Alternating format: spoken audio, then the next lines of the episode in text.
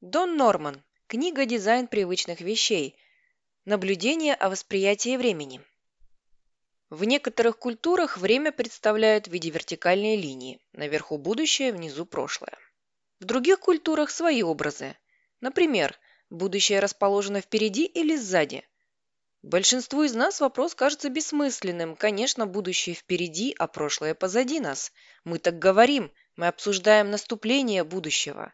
Мы рады, что многие неприятные события прошлого остались позади. Но почему прошлое не может находиться впереди нас, а будущее позади? Это странно звучит? Почему? Мы можем увидеть, что перед нами, но не то, что позади нас. Точно так же мы можем вспомнить события прошлого, но не можем вспомнить будущее. К тому же мы помним недавние события гораздо отчетливее, чем события, которые произошли давно.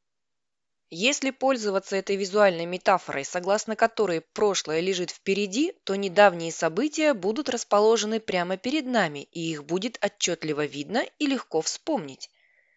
А давно прошедшие события будут находиться далеко, вспомнить и увидеть их будет сложно. Все равно странно звучит.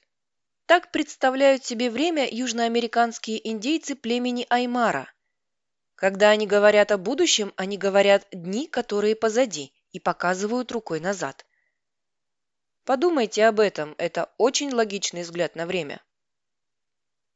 Если представить себе время как горизонтальную линию, будет ли она двигаться слева направо или справа налево?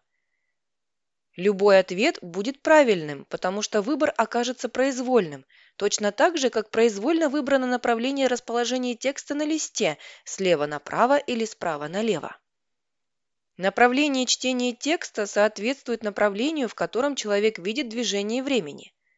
Люди, чьим родным языком является арабский или иврит, представляют себе, что время течет справа налево, будущее расположено слева – а те, кто читает слева направо, считают, что и время движется в том же направлении, и будущее расположено справа.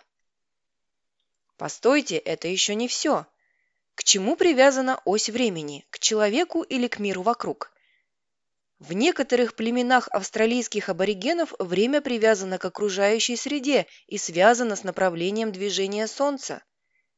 Допустим, вы дадите кому-то из них набор фотографий, сделанных в разное время, например, несколько фотографий человека в разные годы его жизни или несколько фотографий ребенка, который что-то ест, и попросите расположить фотографии по порядку. Люди из культуры с развитыми технологиями разложат фотографии слева направо, где самые недавние фотографии будут справа или слева, в зависимости от того, пишет человек справа налево или слева направо. Но люди из этих австралийских племен расположат их в направлении с востока на запад. Самые недавние фото будут лежать с западной стороны.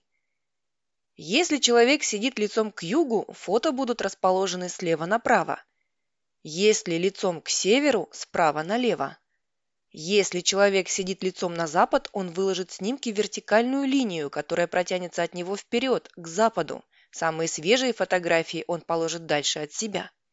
А если человек сидит лицом на восток, фотографии также будут расположены в одну линию, которая протянется на восток, но самые недавние снимки на этот раз будут лежать ближе к нему. То, что мы считаем естественным, зависит от нашего угла зрения, выбора метафоры и, следовательно, культуры. Изменить соглашение и поменять метафоры возможно, но нужно быть готовым к периоду замешательства, в течение которого люди будут приспосабливаться к новой системе.